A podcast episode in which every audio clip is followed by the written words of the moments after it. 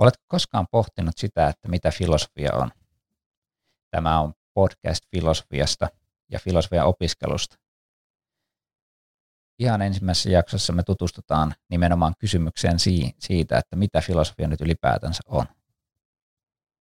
Ja ihan aluksi lähdetään katsomaan antiikin Kreikkaan kolmea suurta filosofia Sokrateesta, Platonta ja Aristotelesta. Platon esimerkiksi sanoi, että filosofia alkaa ihmettelystä. Ihmettely voidaan ymmärtää esimerkiksi vaikka vallitsevan asian kyseenalaistamisena, miksi jokin asia on sillä tavalla niin kuin se on. Minkä takia esimerkiksi silloin, kun maata pidettiin litteenä, niin minkä takia tietyt havainnot olivat ristiriitaisia sen kyseisen teorian kanssa. Kuten esimerkiksi se, että minkä takia laivasta masta tulee ensin ja vasta sen jälkeen loppulaiva, kun laiva tulee jostain mereltä. Filosofiassa on ylipäätänsäkin niin kuin tärkeää nämä kysymysten esittäminen. Kysymysten esittäminen voi ajatella kyseenalaistamisena, mutta myöskin niin, että kyseenalaistaminen tuottaa näitä kysymysten esittämisiä. Esimerkiksi jos meillä nyt on pandemia olisi käynnissä ja siellä pitäisi sitten pohtia, että ketä me pelastetaan, jos kaikkia ei voida pelastaa. Niin kenet sinä pelastasit, jos resurssit eivät riitä tehohoitoon kaikille? Väkisinkin joku kuolee, niin millä periaatteella nämä valitaan, nämä kyseiset henkilöt, jotka saa elää? Tai sitten jos robottiauto törmää ihmiseen, niin kenen siinä on vastuu? Onko se sen omistajan, joka istuu sille kyydissä vai onko se sen ohjelmoijan, joka on tehnyt sen ohjelman, että ajat tuon päälle, äläkä tuon päälle? Vai onko se auton valmistajan vai kenen se on? Tai onko oikeudenmukaista pakottaa ruotsin opiskeluun? No entä sitten matematiikan opiskeluun tai lukiossa filosofian ykköskurssiopiskeluun? Tai psykologian puolella, niin miten aivot tuottaa mielen?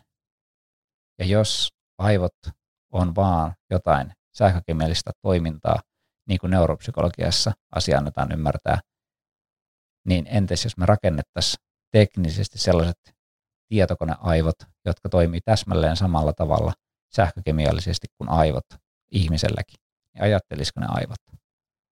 Vai onko jotain muuta, mitä tarvitaan, että on ajattelevat aivot?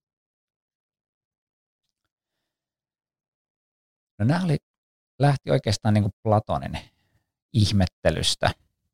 Toinen antiikin kreik- antiikin ajan kreikkalainen filosofi oli Aristoteles. Ja Aristoteles oikeastaan niin kuin kysyi kahdenlaisia kysymyksiä. Se kysyi mikä kysymyksiä ja se kysyi miksi kysymyksiä. Jos tuodaan se tähän päivään, niin mä voin niin kuin selkeästi löytää, että, että niin kuin mikä kysymykset vastaa tällaisiin luonnontieteellisiin tai tarkkoihin faktoihin. Me voitaisiin esimerkiksi käsitellä vaikka, että, että syntyvyys vuonna 2010 Suomessa, niin Su- Suomessa syntyi, syntyi 60 980 lasta vuonna 2010. Ja 2018 Suomessa syntyi 47 577 lasta.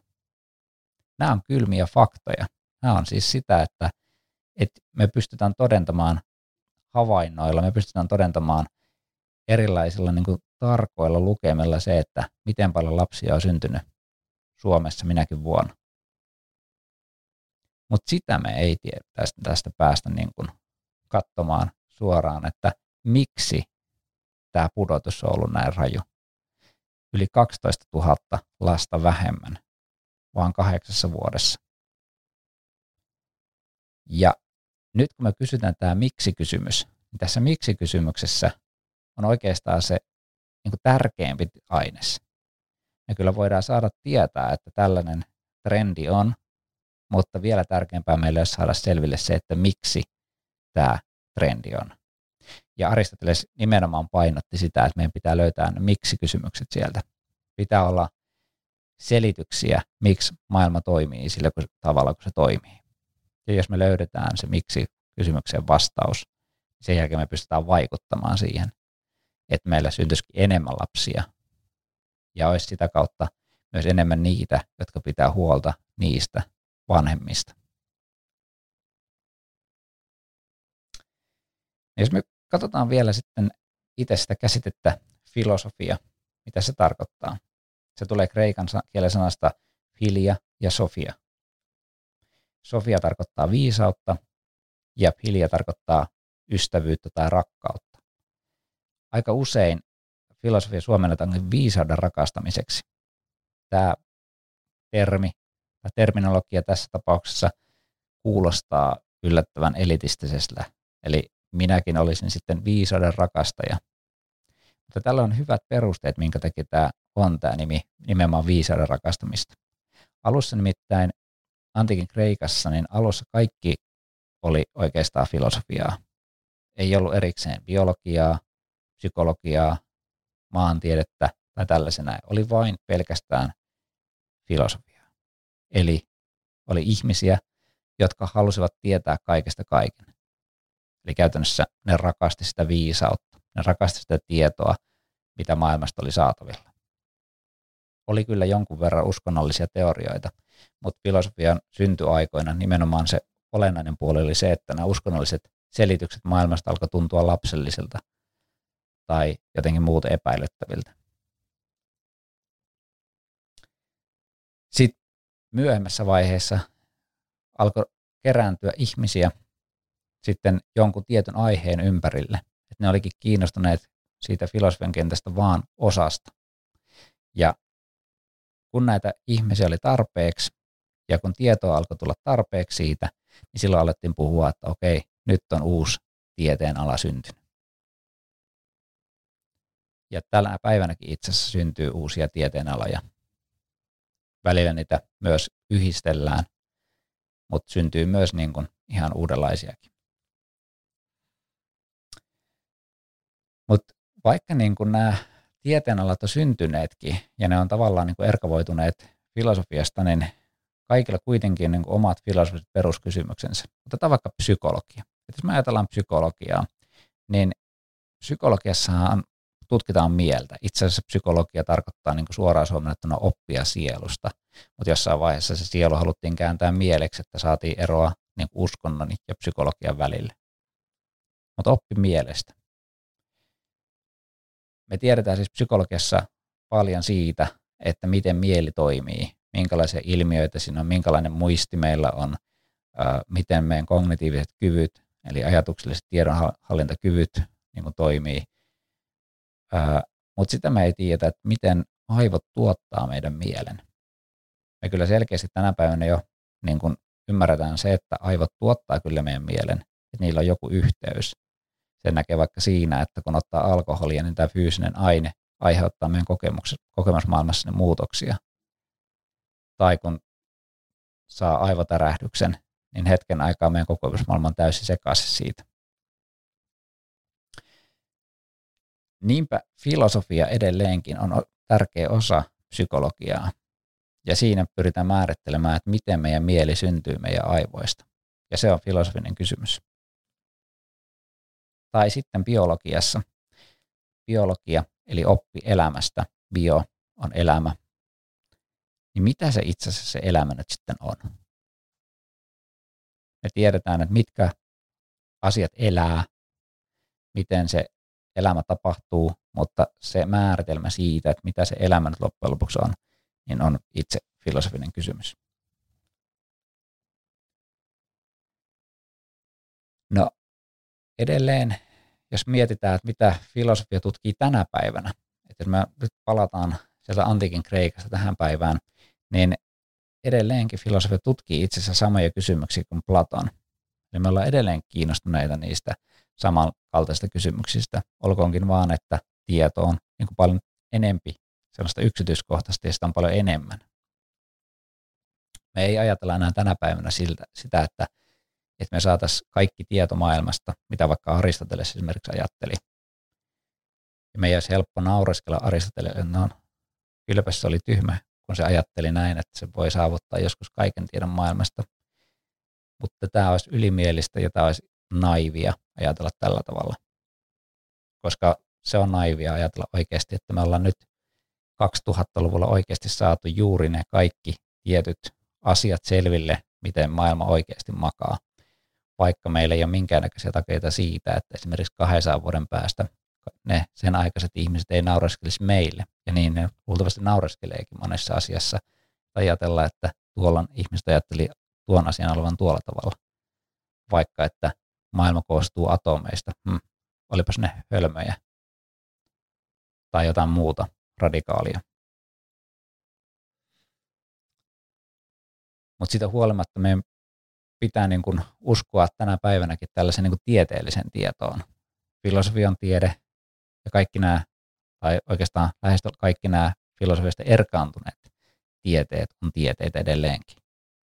Ja tämä usko tieteeseen on oikeastaan sitä, että me uskotaan mahdollisimman luotettavaan tietoon. Ja tiede itsessään ei sano, että joku asia on ehdottomasti varma, vaan se sanoo, että se on melko varma tai lähes varma, mutta ei ehdottoman varma. Ehdottoman varma tarkoittaa sitä, että joku asia on niin varma, että se ei tule koskaan ikinä kyseenalaistumaan. Ihan niin kuin maa oli litteä oli joskus varma, tai että maa on kaiken keskipiste oli aivan varma. Kummatkin on niin kuin otettu ja kyseenalaistettu jo aikapäiviä sitten. Me ei oikeastaan tiedetä, että mitä me tullaan vielä, niin kuin sanotaanko 500 vuoden sisällä kyseenalaistamaan. No filosofian menetelmistä, jos mietitään, että mitä menetelmiä meillä on filosofiassa, miten se toimii sitten. Lähdetään tällaisen niin, niin sanotun pragmaattisen tapaan lähestyä filosofiaa, että miten me käytetään filosofiaa. No yksi tällainen on varmaan niin kuin ajatuskoe. Filosofia on täynnä ajatuskokeita. Ajatuskoe on kuviteltu tilanne, jonka avulla havainnollistetaan ja perustellaan jotain tiettyä näkemystä. Esimerkiksi vaikka meillä on tällainen ajatuskoe kuin aivot lasimaljassa, mihin jo vähän viittasinkin tuossa. Kuvitellaan, että meillä olisi ihmisen aivot, jotka olisi irrotettu ihmisestä pois. Ja me saataisiin siihen hyvin kehittyneellä teknologialla laitettua sellaista sähkövirtaa ja sellaisia niin kuin syötteitä, että ne toimisi täsmälleen samalla tavalla kuin elävällä ihmisellä. Me voitaisiin laittaa vaikka nämä aivot matkustamaan Teneriffalle jonnekin suomalaisten suosimalle matkakohteelle ja siellä tykkäämään erityisesti jostain tietystä hotellista. Tai sitten me voitaisiin ohjelmoida ne aivot, että ne lähtis lenkille ja kuuntelis jotain filosofian podcastia, jossa lähdetään miettimään, että itse asiassa oletko, oletko sinä niin kuin sinne aivot lasimaljassa. Onko tämä todellisuus niin kuin totta? No, ehkä tämä menee jo vähän liian pitkälle. Mutta näin aivot lasimaljassa toimii kuitenkin. Tai sitten etiikassa, niin on hyvin paljon tällaisia erilaisia ajatuskokeita. Esimerkiksi kenen päälle ajetaan jossain tietyssä tilanteessa, vaikka se robottiauto, kenen päälle se laitetaan ajamaan. Tai sitten yhteiskuntaopissa tai yhteiskuntafilosofiassa utopia-käsite. Utopia, paikka, jota ei ole, uu, topos. Minkä takia on hyödyllistä miettiä utopioita, siis tällaisia ihanne yhteiskuntia, yhteiskuntafilosofiassa ajatellaan, että utopiat on sen takia hyödyllisiä, että käytännössä me pystytään niin kuin antamaan suuntaviivat, mitä kohti meidän pitäisi pyrkiä, vaikka me ei tulla koskaan sinne pääsemäänkään. Niin silti se on hyödyllistä. Että maailmasta tulee edes jonkin verran parempi paikka, kun meillä on joku tällainen malliyhteiskunta, jota me tavoitellaan.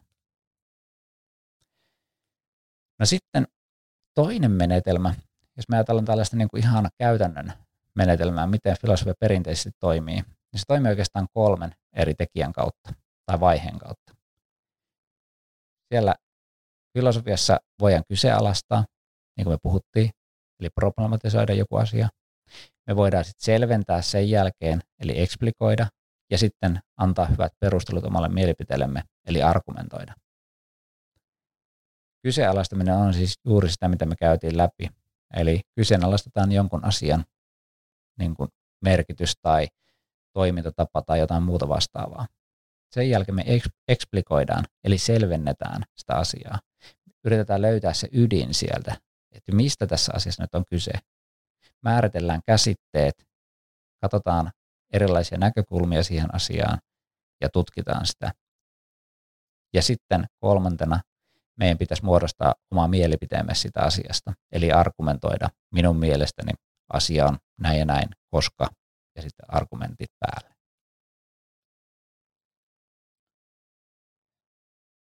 No, filosofiassa, niin kuin muissakin tiedeissä, on sitten helposti tällaisia, tulee tällaisia niin sanottuja ismejä, jotka on niin kuin koulukuntia. Eli me voitaisiin suomentaa ismit tämmöiseksi koulukunniksi. Ja se on niin jonkun näkemyksen kannattajajoukko. Esimerkiksi vaikka metafyysinen materialisti niin näkee, että maailma koostuu pelkästään materiaalisista tai fyysisistä aineista. Mitään sielua tai jumalaa tai keijuja tai muuta vastaavaa ei olemassa. Tai yhteiskunnallinen liberalisti ajattelee, että vapaus on se kaikkein tärkein asia, mitä pitäisi korostaa. Vapaus toimia omalla vapaalla tahdolla, mutta niin, että ei rajoita kuitenkaan toisten vapauksia. Liberalismin muotojakin on monia. No miksi sitten filosofia kannattaa opiskella? Niin kuin nyt ollaan jo tässä podcastissa tavattu montakin kohtaa siinä, että me ollaan kyseenalaistettu joitakin asioita. Me ollaan pystytty niin näkemään asioiden useita eri puolia. Me ajatellaan, eli me tavallaan niin kuin harjoitellaan sitä ajattelemista, harjoitellaan eri puolien hahmottamista jostakin asiasta. Huomataan, että kun me määritellään asia, niin se asia ikään kuin muuttuu. Se tullaan kohtaamaan tämän podcastin aikana kanssa myös monta kertaa. Samalla kun me sitten määritellään ja harjoitellaan sitä ajattelua, niin meidän ymmärtäminen tästä ma- ympäröivästä maailmasta niin paranee. Myöskin sitä kautta meidän kokonaisuus, kokonaisuuden hallinta tulee paljon ymmärrettävämmäksi. Se, että mitä, mikä kaikki kuuluu mihinkin, miten ihminen vaikka määritellään eri näkökulmasta käsin. Eli lopuksi, mitä me ollaan opittu tässä? Me ollaan opittu se, että filosofia on viisauden rakastamista, ja se viisauden rakastaminen määrittyy sillä, että antiikin Kreikassa ei ollut mitään muuta kuin tiedon, tietoa rakastavia ihmisiä. Me saatiin selville, että miksi kysymykset on oikeastaan tärkeämpiä kuin mitä tai mikä kysymykset. Miksi ihminen toimii sillä tavalla, kun se toimii.